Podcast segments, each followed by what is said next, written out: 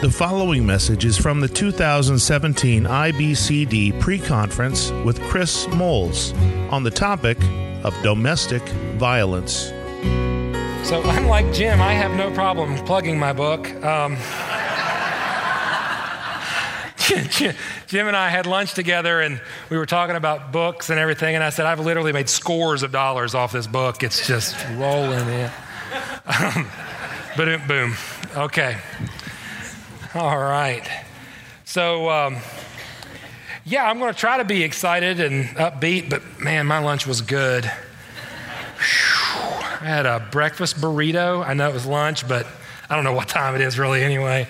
I'm from the East. But uh, man, it was awesome. And it was chorizo, and I'm like getting ready to pass out. so the notes are up here. If I pass out, someone tag in and just finish up.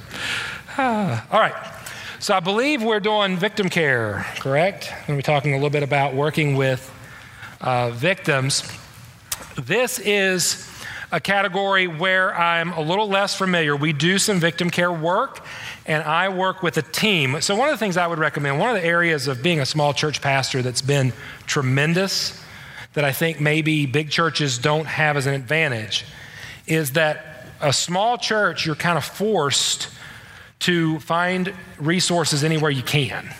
And so, partnerships are kind of necessity in, in our work because I can't do much by myself, and our church is so small. It's like uh, I teach at uh, Faith Church in Lafayette every year. And those jokers, man, they are amazing in community. And they built a YMCA on their church uh, on their church property. It's impressive. And I remember saying to a group one time when I was out there, I said, you know, church my size, we can't build a Y unless it's like an actual the letter Y and we put it in the front yard and or whatever. We have to really hunt uh, for partnerships. And so that's how I got involved in the work to begin with. I was praying, Lord, um, I'm looking for something to do. I need help connecting. And uh, not long after that, a state trooper pulled up on a motorcycle. And he had just started a juvenile crime board. And he said, Hey, I heard you're the guy around here I should talk to about working with kids. I said, Of course. I don't know where you heard that, but okay. And that's where it all started rolling, uh, how I got involved in criminal corrections. And I told you earlier that I'm part of a larger team. And so our team is a federally funded uh, task force. It's called the STOP Team. You might have one in your county, I don't know. And it's uh, law enforcement officers, prosecutors, victim advocates, sometimes guys like me. We have two pastors on that team. Our chief law enforcement officer is a believer uh, deacon at his church. My partner is a believer. One of the advocates, one of our key advocates, is a key leader at her church. It's just a privilege to, over the years, kind of uh, infiltrate that team so that we have a, a, group of believers that can contact and work with each other. So I say all that to say this when you're engaging in domestic violence ministry, team ministry is essential. And here's what I mean by that you will often find maybe one person in a larger church that's passionate about this issue. And it's generally a woman, and she's usually really excited, no offense. But sometimes the people that she approaches for help are not as excited as she is, right? And she kind of maybe gets labeled a certain way. It's important to have uh, an, a team approach, multiple, multiple disciplinary approach. So here's what I'm going to suggest if you're going to develop domestic violence ministry in your church, first, you really need to get educated. Um, today's conference is good, but it's probably not enough. It's going to be a lot more resources and things. And putting together a group of people, of men and women, that are really going to tackle this issue would be an essential piece. For me, it's easier because I don't have to look within the walls of my church because I'm already connected to a really good team and we work collaboratively. But if you go to a larger church, you're part of a larger church, you're probably going to want to have an in house ministry that's going to require some elder leadership and some key leadership. So, just some things to think about. Uh, you know the definitions. Uh, normally, I do these talks in various settings. It's very rare to have. I will say this. Let me say this about you guys, because you guys are awesome so far. Please don't disappoint me, because I'm having a great experience so far. Uh, Normally, I teach in breakout sessions at larger conferences because, quite frankly, my experience, and I think it's starting to change, I think this is evidence of it. A, a conversation, a group I led in uh, North Carolina a couple months ago had a pretty significant crowd. My experience has been in biblical counseling conferences, uh, this topic will draw a pretty nice crowd because people are already there. But to just have a domestic violence centered event, we usually don't have many people show up. And I will tell you who's most absent is pastors.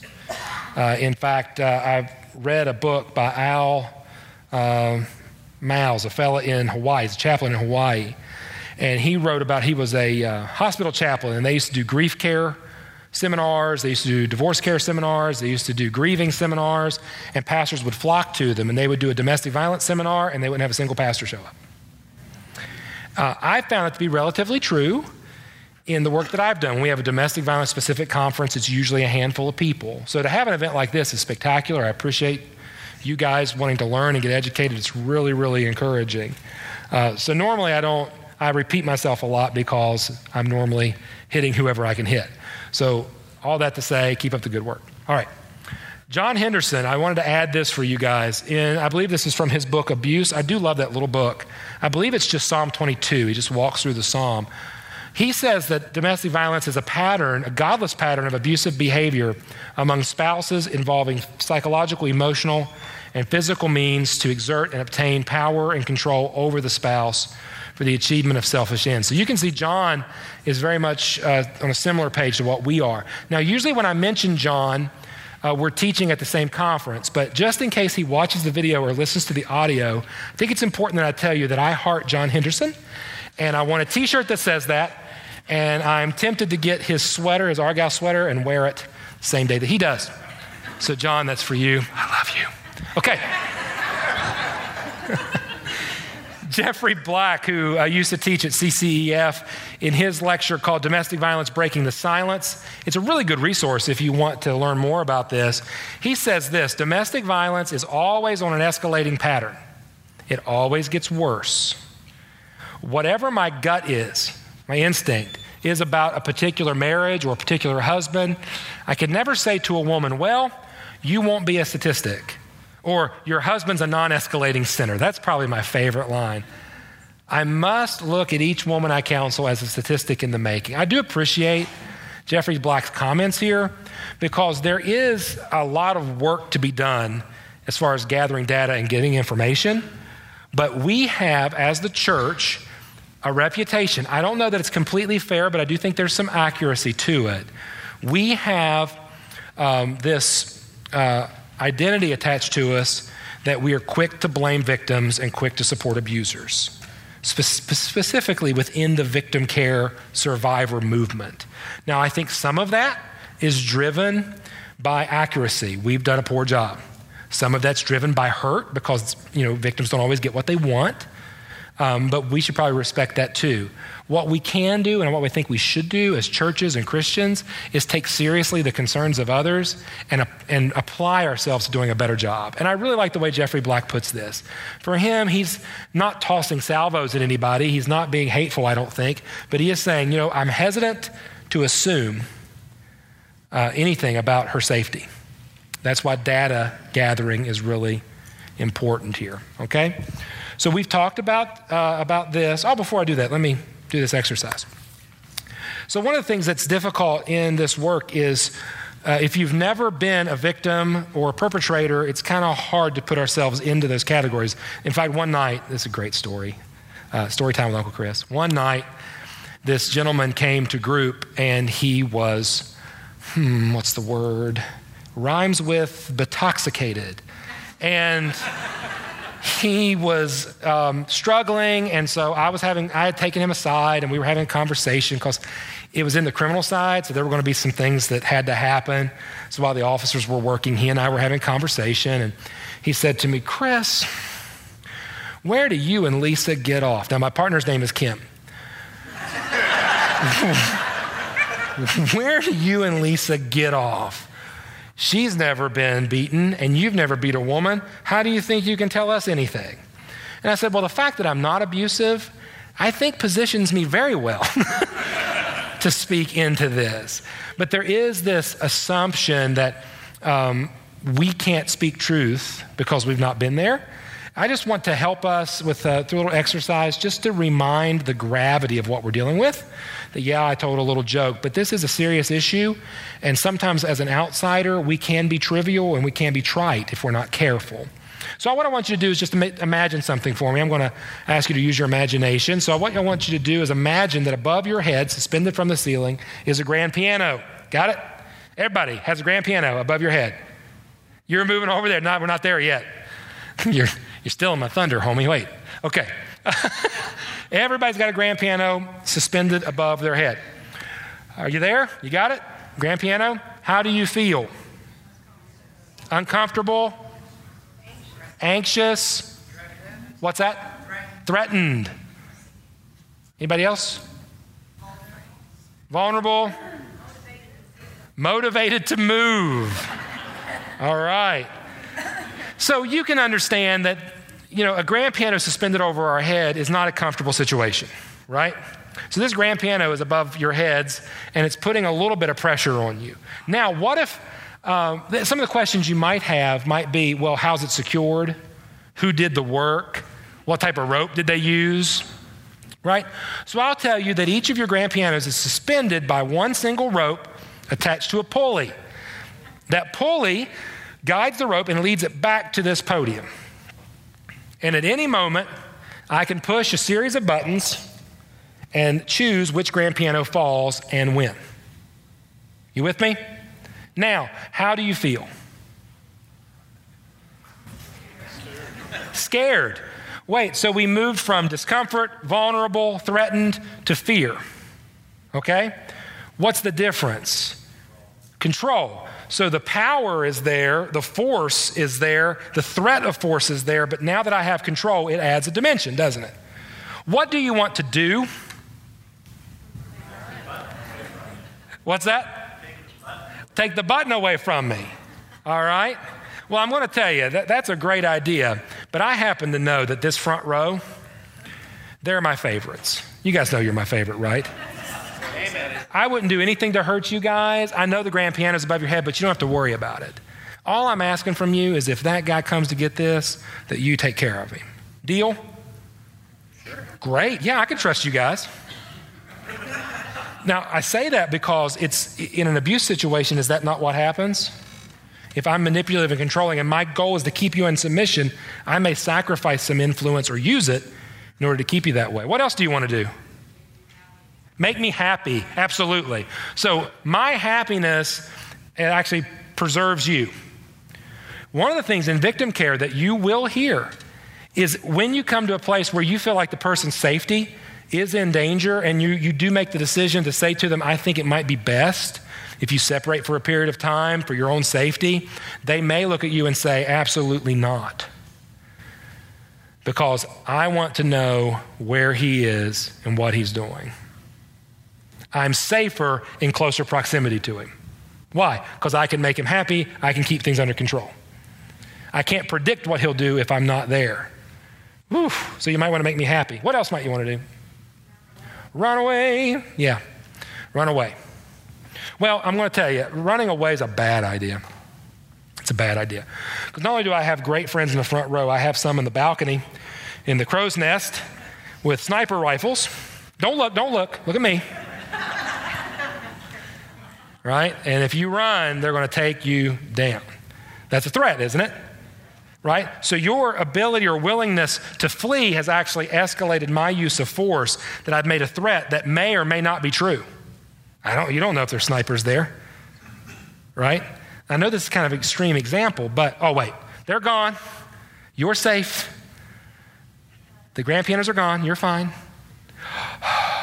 okay, but this exercise for three minutes, four minutes, however long we did it, is intended to illustrate to you so, just somewhat the pressure that a victim may feel. Did you catch that? There was no act of force, but that threat of force was motivating you to make certain decisions independent of yourself. Did you lose some autonomy? Now imagine that we have the grand piano over our head for 18 months. 24 months, five years, 10 years, 15 years. Does it alter who you are? Does it affect the way you think and process information? Does it encapsulate, encapsulate your entire identity? It can. That's why it is such an interesting thing in the victim care work is that many victims' identity will be so tied to their victimhood status. And one of the things biblical counselors has done is we don't like victim status, right? So we, we dismiss it, rightfully so, 90% of the time, but this percent of the time, we might need to walk with them graciously to get them out of that. Because we don't want to drive them further into it. We want them to have victory, right? Not be a victim. And yet, if you've been a victim for 30 years, 25 years, it's kind of ingrained in you, isn't it? Do you think you're going to trust easily if you've been under that weight for a long time? Maybe not. I mean, we can't guarantee because people are different, everybody's different. But it is important to remember that victim care is a very delicate issue that you probably won't have. Um, what's the word I'm looking for? You probably won't have much control over it. You're going to be managing it. Uh, there is no perfect intervention. I know I tell good stories, but I want you to hear this. When it comes to domestic violence and abuse, there is no perfect intervention. I have not seen one yet. If you, if you do one, tell me about it. I'll find the flaw. we'll find it together. Uh, something will go wrong. Somebody will not be happy with you at some point. Someone will be unsatisfied. Someone might be angry. Get ready. If you start confronting abusive people, you might experience threats yourself. I was stalked for about a year. You know, there were some websites about me. They were, I was awesome, right?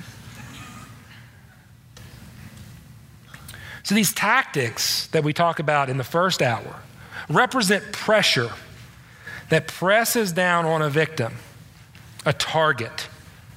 So that intimidation, ridicule, isolation, minimization, you'll find all of this in the book as well, become like grand pianos weighing over our heads.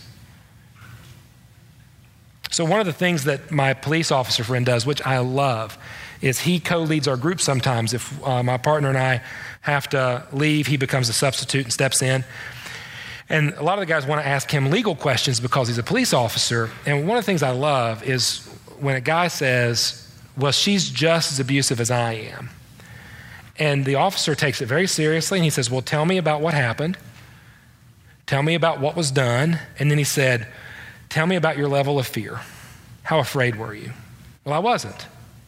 Okay, then it's probably not abuse, he'll say. And the way I equate it to guys is uh, because I'm a complementarian, I do believe that there's different strokes for different folks, as it were. And there are behaviors that I can do to my wife because the way I'm created and made that will elicit fear, threat, um, diminished uh, personhood, that will hurt. You understand what I'm saying? If she does those same behaviors to me, I might get annoyed, frustrated, or angry. Do you see the difference? They're not, that doesn't mean they're less any less sinful. It just may mean that my experience is not the same. So just because I have tactics used against me doesn't mean it's the same thing because I'm not experiencing the same thing. The weight is different. Agreed? Okay, four of you. Excellent. The rest of you who disagree, um, form a line afterwards, talk to Jim because um, I'll be headed to the green room. So just imagine all the weight that's experienced. So as you're dealing with victims, it's important for us to remember the type of pressure uh, that they're under. None of us, John Henderson says, can escape the brokenness of our world. We are sinful, hurting people in a universe groaning under the curse of sin. The reality, physical and sexual abuse in our world provides a blatant and painful proof of this brokenness. Uh, I'm not huge on, big on the words broken and healing, and um, I use those words, but they oftentimes need defining. But I think we can all agree that in a sin sick, a sin filled world, a fallen world, we are going to encounter people that are less than whole, that are incomplete, that are cracked. Now, the one thing we can agree on is no one is irreparable, right? All of us represent that brokenness, and all of us can experience um, fullness and completeness in Christ. And one day when we get to heaven, well, right, we'll know uh, fully what we now know in part. So we live in a broken world, and so we should expect some brokenness. A few things that you can expect as you counsel with victims. Number one, you may encounter physical injury. This is really hard. One of the temptations for those of us as men is when a disclosure is made to the pastor and there's physical injury. Sometimes we get protector mode and we want to go call someone else harm. Again, the bullying the bully doesn't work. You should expect to see, if you get involved in this work, bruises, cuts, black eyes. You should see addiction. We're going to talk about that tomorrow the overlap of addiction and domestic violence. I even shared with you in the last hour a story of the gentleman who got his, a gentleman's a stretch, the man who got his wife hooked on a heroin. You might see restriction to medical attention. You might see uh, broken bones that didn't heal properly if you're in a long term physically violent, violent situation. So don't be surprised if you witness or see physical injury. Early on in my pastorate, and this, this story is also in the book, uh, which you can buy now at the bookstore. Um, I was uh, teaching for my friends at Lafayette recently. We were at a re- uh, weekend thing, and Jonathan Smith, who runs their bookstore uh, on their weekends, he said, Hey, promote your book. I was like, No problem. And um, so I always like to sell out at the faith conferences because my friend Rob Green's book has always got big stacks, and I like to put mine right beside him and then mock, mock him as the week goes on. It's sinful, I know, I'm working on it. Um, so I'm promoting the book, and it becomes this gag throughout the whole thing, right? It's like, don't forget the book, kind of like I do with you guys book, book, schmuck, whatever. And um, so Jonathan comes in and says, Hey, could you tell Rob to promote his book? He doesn't promote it. And I knew that his session right after mine was premarital counseling, which is what his book topic is. So I asked the crowd of the group, I said, hey, guys, look, Rob doesn't promote his book as much as I do. And then someone said, You wrote a book? you know, and I said, Don't take me too seriously. I said, So here's what I want to do. If, whenever he mentions that he wrote a book, I would like you guys to cheer. They were like, Okay. I thought it might work, it might not work. Next session, I mean, I had taught for six straight hours on domestic violence, so I was in a great mood. And so I'm out in this hallway drinking a Coke, leaning against the wall, and out of the blue, I hear this eruption of cheers and claps. Oh, and I felt so good. And then later, uh, Rob comes walking into the room where I'm at. I was getting some coffee, and he said, Hey, great job. He's like, I immediately said, Chris Moles put you after that, didn't he? yes. What were we talking about? Oh, yeah. brokenness, brokenness. Uh, you should not be surprised to see anger and resentment, okay? Anger and resentment. And certainly we want to help victims move from this to Christ like conformity. But understand you are going to probably experience some of this. Uh, we'll talk uh, briefly about that uh, in a moment. But this will manifest itself in different ways, but certainly the weight of abuse can contribute to that. Shame. As we said earlier, I find that victims tend to accept guilt for even things they're not guilty for. So do not be surprised if you are walking through the weight of shame. Well, I could have done this differently, or I should have been this type of wife, or if I had only done this, he wouldn't have done that. And really pulling them back into truth is going to be essential there. But do expect shame. This is, uh, this is not just a victim centered thing, this is kind of a cultural thing, and I want to try to illustrate this uh, with a little linguistic exercise I do uh, sometimes with women's groups. Um, and it's a tool that I first learned from Jackson Katz, who's not a, um, not a Christian that I know of. Um, but he says this let's just take a simple sentence, okay? John beats Mary. Are you with me? right? What is the subject of the sentence? John. The verb is beats, the object then is Mary. Now, what tends to happen culturally is similar to what will happen in the, in the English language. So we might then change the sentence to describe the past tense like this Mary was beaten by John. Now, what's the subject? Mary, right, was beaten. The object then, uh, in the prepositional statement, becomes John.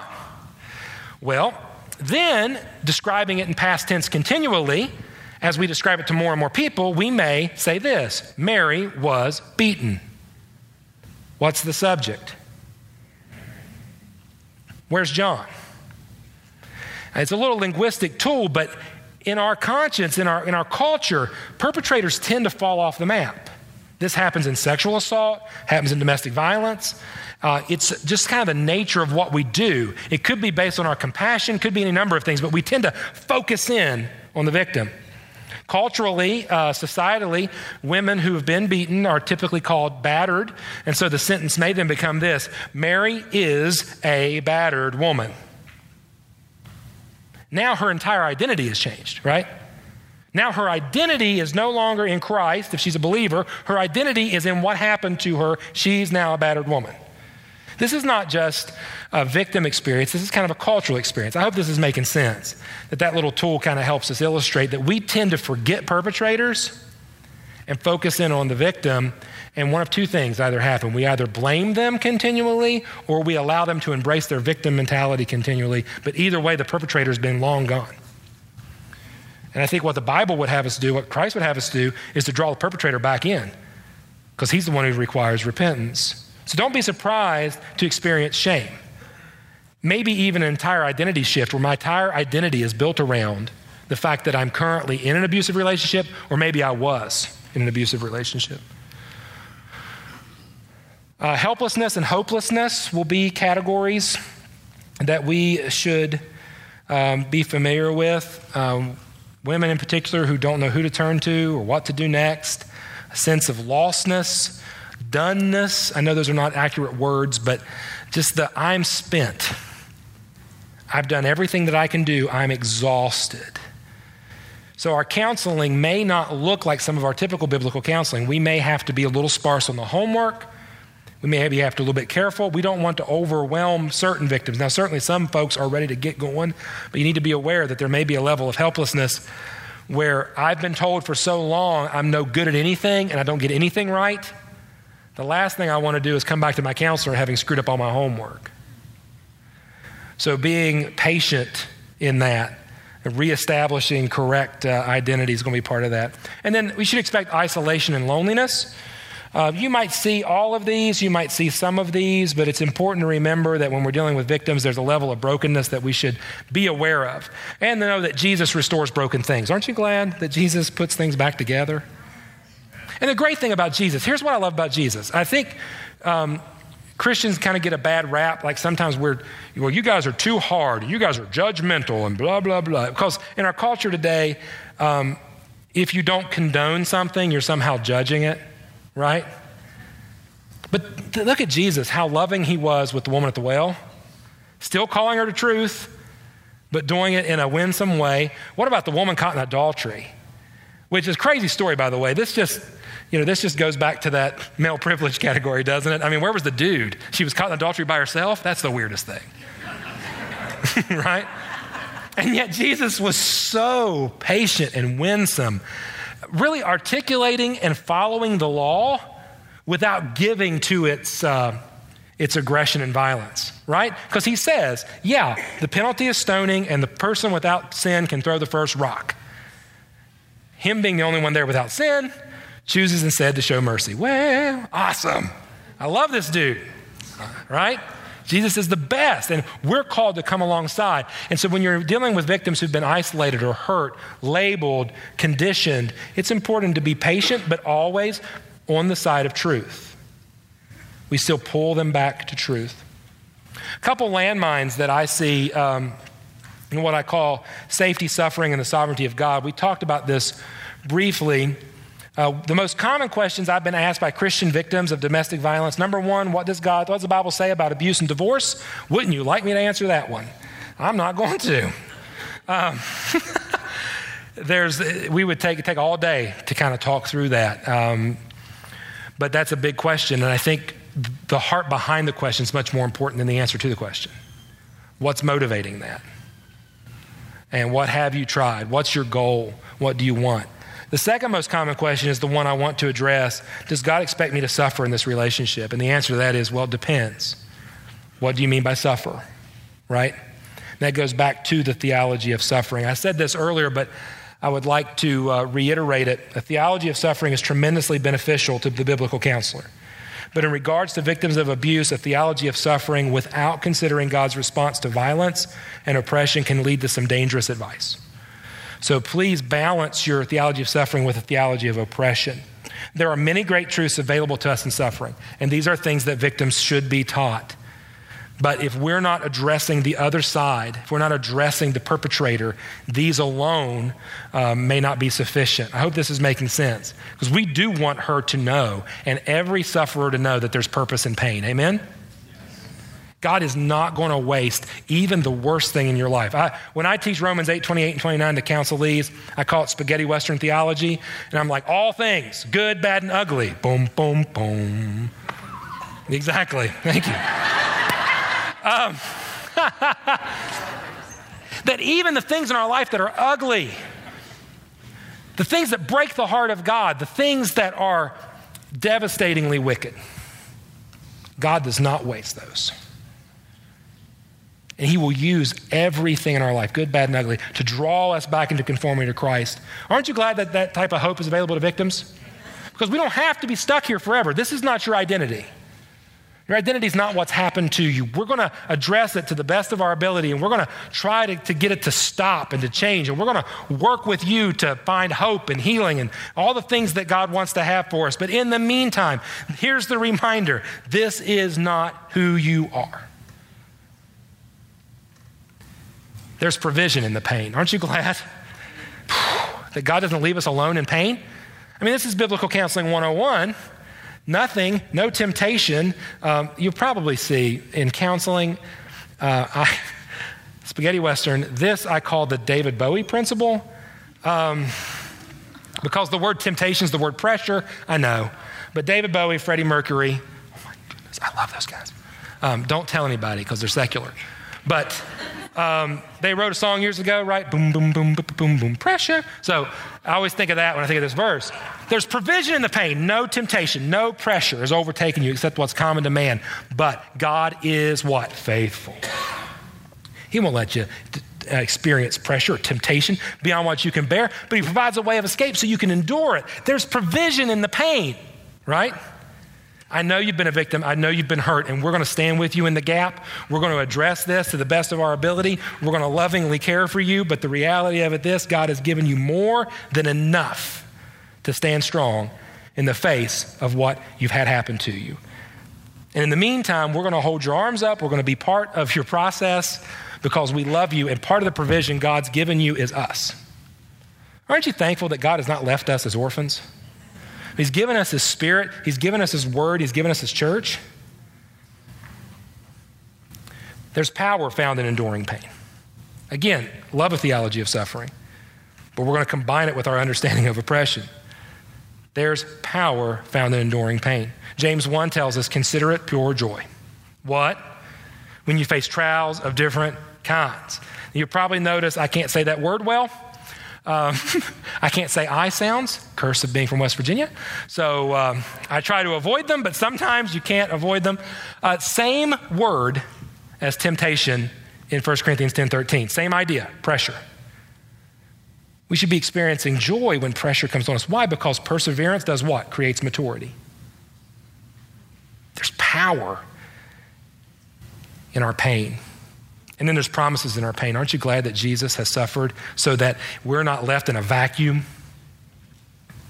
What we've experienced, Jesus has experienced. Was Jesus ever abused? Was he ever betrayed? Yeah. Yeah. There's tons of hope here, but please, please, please balance the hope we're giving with the confrontation of the perpetrator. Because take two verses and call me in the morning, right, is not the same as provision in the face of a group of people who love you enough to stand in the gap. Theology of suffering alone can prove dangerous. So use it well. Can and should suffering be avoided is a question that I ask myself, and I think the answer is in certain circumstances, yes. We uh, had a gentleman at our church who was diagnosed with cancer. Uh, this was very severe. Uh, at one point, we thought he was going to die. I drove to, um, he was at uh, Duke. So I drove to Durham one night with my very pregnant wife. Uh, we drove to Durham uh, to be with him because we thought he was going to be changing addresses that night. And, you know, God did an incredible work there. God healed him. I mean, there's no, there's no if, ands, or buts about it. God took him from death, raised him up, and healed him. Praise the name of the Lord. Now, when he was first diagnosed, uh, I'm part of a uh, Christian Missionary Alliance church, and different, I know different churches do different things. We practice James 5 literally. We anoint with oil and we pray for the sick and lay hands on people and this sort of thing. And we did that in faith, believing that God could heal and that by his power and the atonement, he had provided for that. And we believed with Ralph that God could heal, and we asked God to do so. But we did not then say to my friend, Now, don't go to your oncologist because we've got this covered. right? No, we did what we felt we were called to do as a church, and then he did what was best for his family, which was to get the cancer treated. Now, the, the treatment nearly killed him, but God raised him up from that. What I'm saying is this it's one thing to walk with a victim through the principles of Scripture, it's another to stand with them as they practice those principles. Make sense? Yeah, please don't abandon them for the sake of I prescribed what I was supposed to prescribe. Walk with them. Because there's a lot of practice involved in this, right? Okay. Let's move on. Ah, turning the tables. Here's the second landmine. So the first landmine is uh, suffering without balancing our theology. Uh, we want people to suffer well, but we want it to be balanced with our practical response. The second is the temptation to turn the tables. And this is very difficult. So I told you in the first session those areas of domestic violence you might experience in the counseling room. So you might see coercive control, which is what we're talking about, but then there's also reactive or resistive violence, where a victim is pushing back against control. And then there's that third category, the, the less um, frequent category of, of common couple violence, where it's not a pattern, there's no real motive, healthy people respond well, there's immaturity that's overcome, things like that. So I want you to consider the temptation to resistive violence and how we as biblical counselors, I think, have an obligation to help victims resist biblically. I would encourage you, really encourage you to read the Sermon on the Mount and then read Romans chapter 12 and then read 1 Peter 3. The early church had a pretty good handle on proper resistance. The whole church was founded and created and grew in an oppressive government regime, right? Yeah, the, the Pax Romana was not all that peaceful. It was peace by force.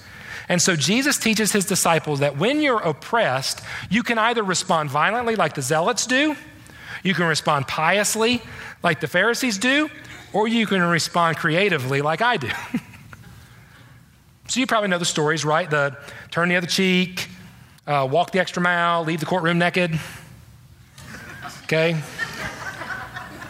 Those are all designed, those are all designed to respond non-violently to coercive force. Really think about it. Jesus is creatively giving alternatives to his disciples. If a Roman soldier hits you, don't hit them back. Make them hit you like a man, right? Turn the left cheek so that they can't backhand it, so that you're doing this weird dance in the street. If he makes you carry his pack for a mile, which you were obligated to do under Roman law, then offer to go too. The first mile, you're a slave. The second, you're a free man. And all eyes are on who? The Roman soldier. I'll take my pack back. No, I'm happy to do it. No, give me my pack back. People are going to think I'm making you do it. Well, you're not. I tell them, right? I'm happy. You're stressed out, right? Same thing with leave the courtroom naked, naked, whatever. Um, right? It was a shame to be naked. It was more shameful to see someone naked. It was most shameful to cause someone to be naked. So I leave the courtroom embarrassed. Everybody that sees me is embarrassed, but the guy holding my underpants and my shirt is really embarrassed. This is reiterated in Romans 12. Again, Peter talks about it in uh, his letter to the church. We are permitted to resist. We're just not allowed to resist the way the world resists. And I think that many cases, victims that we counsel are resisting in kind rather than learning how to be kind in their resistance. Make sense? This is not kill them with kindness. This is draw attention to how I'm being sinned against appropriately. and prayerfully ask for repentance from that party. If you violate me physically, if you hit me and I hit you back, we've got to fight, don't we? but if you hit me and I resist appropriately, we don't have a fight anymore. Now all the onus is on you, all the weight's on you. And I don't think we do a very good job teaching resistance in the church nowadays. Does this make sense? Are you with me? Some of you are. Some of you are like, I don't like it. Um, well, most people don't. So, uh, belief and support can be incredibly empowering to victims, as it should be, but you need to be aware that this may be the first time she's felt powerful or in control. And the temptation may be to seek revenge, hold hostage, or rely on this newfound power for her safety and security rather than God. Uh, resistance is acceptable, revenge is not. Revenge belongs to who? God. He will repay. So resistance is acceptable. I'm not comfortable with that. This is ungodly. I'm being sinned against. Revenge, not so much. Anger is uh, not only acceptable, uh, not only understandable, but it's acceptable. Remember, in your anger, do not sin. So if you're being violated sexually, physically, over the period of a long period of time through this weight and pressure, it's okay to be upset about that. What's not okay about that is to take matters into your own hands. It's, it's totally acceptable to be angry, but anger should be limited even if it's justified. You can read about that in Ephesians 4. So I want to encourage counselees to guard against and repent of bitterness. That's part of what we're getting rid of, isn't it? So I don't want my counseling to be promoting bitterness. I want my counseling to be promoting those three actions in Ephesians 4:32, right? Compassion, kindness, forgiveness. Now there might be some caveats to that. But I want to promote that and guard against revenge while pursuing justice. You can see that in Romans chapter 12. Do not take revenge, my dear friends, but leave room for God's wrath. All right, hope and healing. Here's some basic commitments I think every church can make. Uh, when, when we've gotten to this place of data gathering, we know there's abuse taking place. Uh, we're ready to make, do some action. One of the things we want to do is confront the abuser and comfort the victim. Now, does that mean the victim is sinless? No. No, there's plenty of work to be done there. Does that mean the abuser is, you know, an evil monster? No. but we are calling the oppressor to repentance. We're calling the victim back to Christ like conformity. I got a few things in my notes here that might be helpful. Uh, under prevention, those are awfully small, but you've got them in your notes, I believe. Um, continue education. I really think this is where we need to go, by the way. I think the best hope we have for victim care is to actually be educated as a congregation and walk through that. There was a book by W. Bradford Wilcox a few years ago called Soft Patriarchs and New Men. I wouldn't call it a Christian book, it reads like a dissertation. But he took four independent studies about domestic violence and he generated some interesting results. And what he found was conservative Protestant men were found to be the most violent in the home compared to their Catholic counterparts, their mainline part, counterparts, and their secular counterparts. Here's what's crazy. He also found that conservative Protestant men made up the largest group of nonviolent men in the home. When you take the research apart, conservative Protestant men, there's a big bar graph over here, and a big bar graph over here, and nothing in the middle. They are the least violent and the most violent. So Wilcox asked the question what's the difference? What is it about these guys that are different from these guys if they're both in the same tribe? The only discernible difference the most violent group of men were irregular church attenders. The least violent group of men were regular church attenders. Now, he does not go any farther with his research. So this is all opinion and assumption, but maybe you're making the same assumption I am, and that is that discipleship makes a difference. So in our culture, we're told that, you know, you complementarians or you patriarchs, you're producing violent men. There is some evidence to support that men who are not properly discipled are using our theology as a means of oppression. Right? But that men who are properly discipled are actually obeying and abiding by the servant leadership principles of Jesus. Make sense? So, in prevention, it seems to me that it would be helpful if our churches were really intentional about teaching young men about what it means to be a godly husband. Overwhelmingly, if we had a group of men here that were part of my group, and I were to say to them, How many of you had a great relationship with your father? If we have 10 men, one might raise their hand. A great number of the guys would say, I don't even like my father. We have a, we're in desperate need of godly leadership from men to men. You guys have to see this, right? It's not just fatherlessness, it is a lack of intentionality of older men loving and discipling younger men. It was such a foreign concept to me that one of my friends was telling me a story about how he came home uh, with a pair of tap shoes because he was taking tap dancing lessons for something he was doing, and his grandfather called him a derogatory name. I said, That's awful. He said, Well, that's just the way Papa was. He wouldn't even tell me that he loved me. What? This was foreign to me because the, the men in the Moles family are like uber affectionate, like bizarro. Like, I thought it was normal. But like all the men in my family, we hug each other, we kiss each other, we tell each other we love each other. My grandfather, till the day he died, when I would visit him, when I left, I would kiss him on the forehead and I would say, Papa, I love you. He would say, Son, I love you. Every time. And you know what I'm finding? This is a foreign concept among young men in our culture. No one's teaching them how to be men. I don't necessarily recommend the book, but the story was fascinating to me. In his book, To Own a Dragon uh, Reflections of Growing Up Without a Father by Donald Miller, he tells the story of a young tribe of adolescent elephants. Have you heard this story? It's a group of teenage elephants who were left alone in the wild. No one was supervising them, no male elephants, and they were in a perpetual state of adolescence. Yeah, sounds familiar, doesn't it? Yeah. sounds like my kids. Okay, some of you. And they knew this because elephants, when they're going through puberty, they ooze some kind of green thing down their leg, which is weird. But anyway, it was not going away. They were, they were tearing up villages. They had killed people. They were becoming a danger.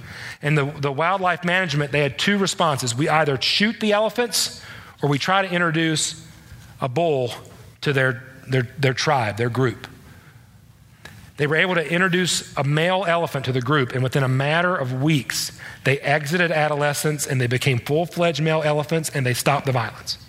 Now, I know those are elephants, okay? not, not people.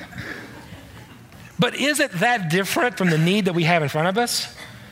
Young men do not know how to be godly husbands. Prevention is huge, huge in our work. So I say, you pastors, you're probably preaching about this, at least preaching about marriage twice a year, maybe, maybe once a year. At the very least, could you just say, hey, you know what? Let me pause for a second and just tell you that domestic violence is a sin? at least start somewhere where we're acknowledging that this is real, that people are suffering, and that we may not have all the answers, but we're learning and trying to get some of the answers. Speak publicly about this. There was a survey done among, uh, it was 500 victims of domestic violence who were Christians, and they said 95% of them said they never heard the word abuse mentioned in the church. If you receive a disclosure, a couple things I would suggest. I say, you know, believe her. And what I mean by that is listen and affirm what you're hearing. As I said in the first hour, no one's telling you the whole truth. And the assumption we've made in the church is, well, she's not telling me the whole truth, so I'll get the rest of the story from him. Well, you're getting a different story. It's like the old TV shows where they would tell their version of the story and they'd go back in black and white. You remember that? And then this person would be perfect and that would be, you know, horrible. That's kind of the story you're getting. So when you get a disclosure, listen. A Harvard Divinity School study found that clergy were the number one first contact of domestic violence victims. They were the first people they sought out. Following services, they were ranked the least helpful. The least helpful. We can change that.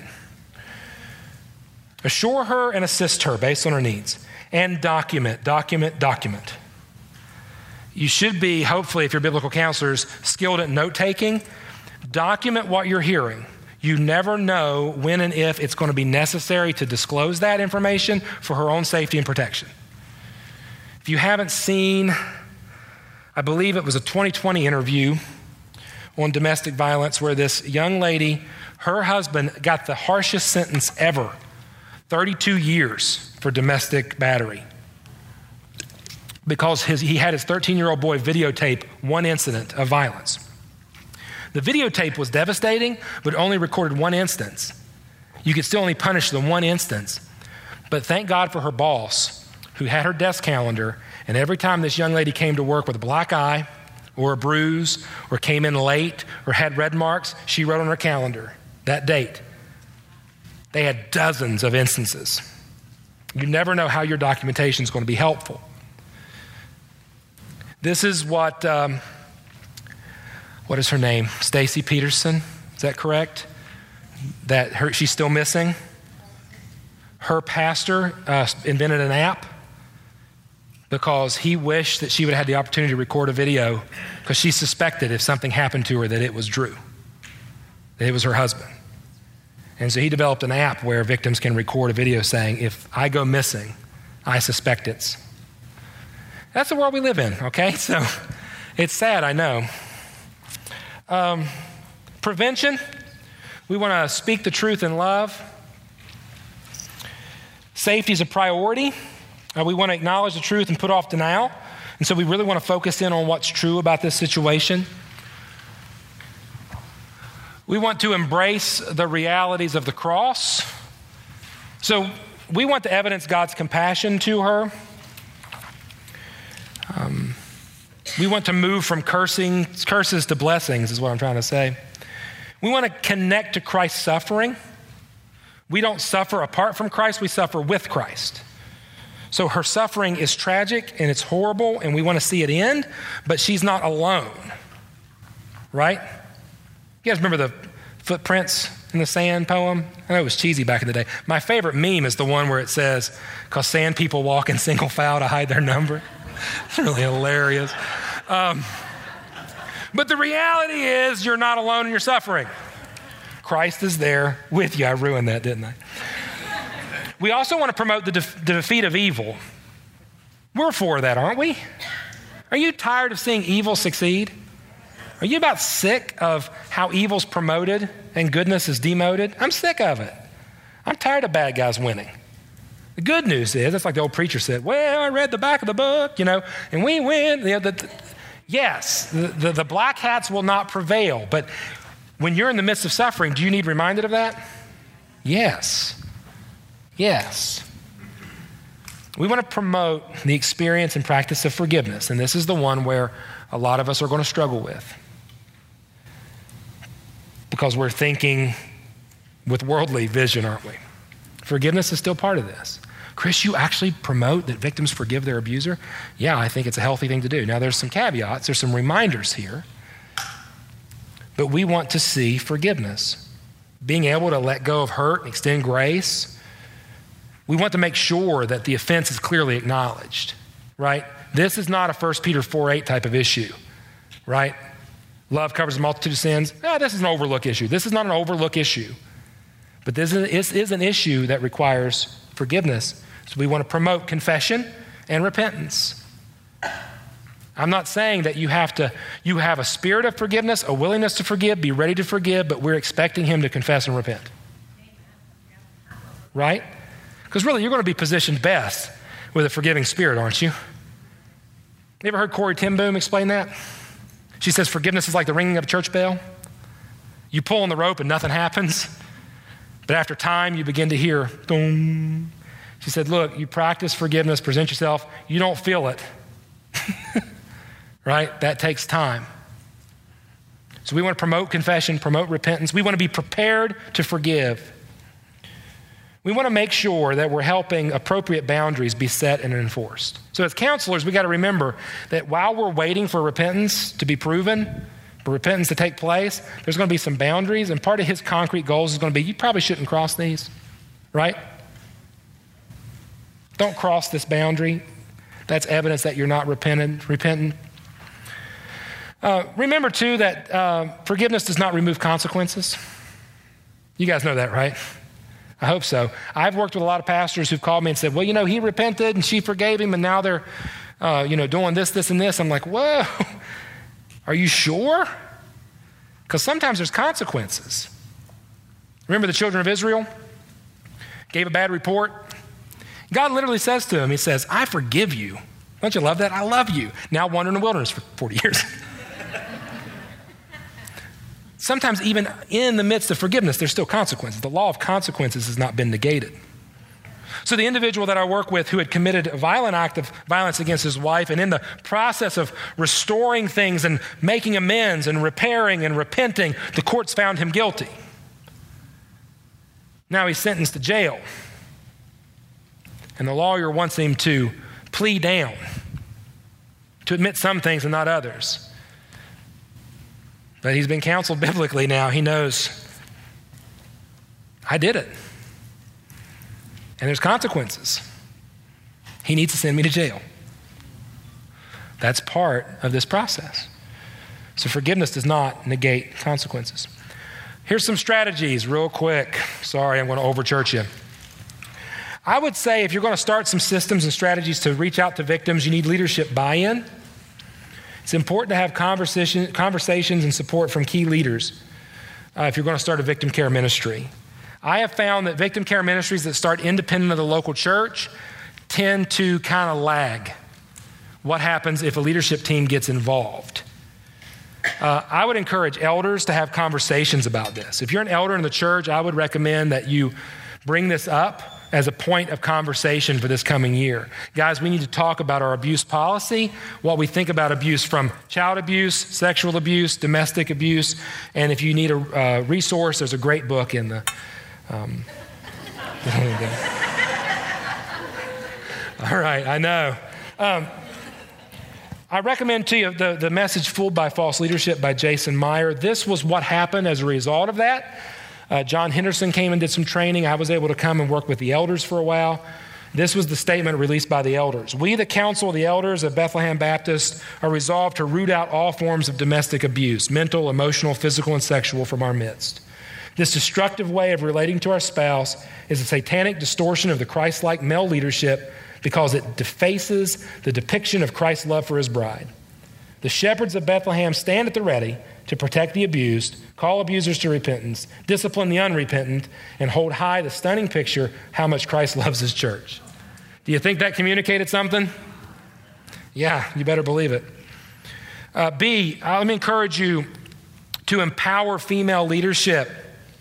Um, key leaders to assemble a team response, female voices have to be a part of this. If you're doing victim care, and 85% of victims are going to be female, and it's even higher uh, I should say it's not high, it's higher in intimate relationships and sexual assault, but actually, the greatest number of male victims are victims of other men, and it's childhood sexual assault. So, if you want to talk about male victims, I'm happy to do that, but over 70% of them are victims of uh, other men. That's why I keep saying it's a men's issue. Uh, female leadership is key here. We've got to have females at the table. Um, one example of this is a smaller church, uh, Lone Oak Church, 75 to 100 people uh, they had a passionate leader who heard a presentation from a deputy sheriff and wanted to learn more. They were willing to create a system. And so what happened was she ended up starting a uh, support group called Under His Wings that now ministers to victims of domestic violence. And that came from her own passion, and then she was able to deliver that to the church. Another example is also from Bethlehem Baptist. Following that series of messages, the DART team was established. That's called the Domestic Abuse Response Team. It's a multi site disciplinary committee made up mostly of women, overseen by the counseling pastor and the group of elders. And they are now meeting monthly in a round table to discuss uh, cases, responses. They have attorneys on their team now, counselors on their team now, uh, advocates on their team now. Similar to my stop team, this church has developed a team so that they can manage cases better. Uh, this was formed by the elders and a group of compassionate ladies. That's an example. So uh, I've told you this. I'm back going backwards now, obviously. You have in your um, packet some resources. Oh, I do say consider hiring a consultant. Wink, wink. If you need some help with that, you can talk to me. Uh, you see the, uh, the information there. I'm redoing my website right now, so it's kind of sparse, but Lord willing, I was telling some folks at the break, I'm really working to make the website more content rich, trying to get more contributors uh, to a blog, trying to do some podcasts so that we have more resources available to you so you can process this. All right. Is it break time? I feel like I need a break.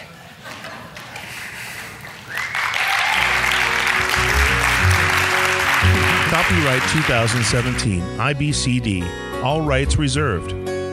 More free resources are available at www.ibcd.org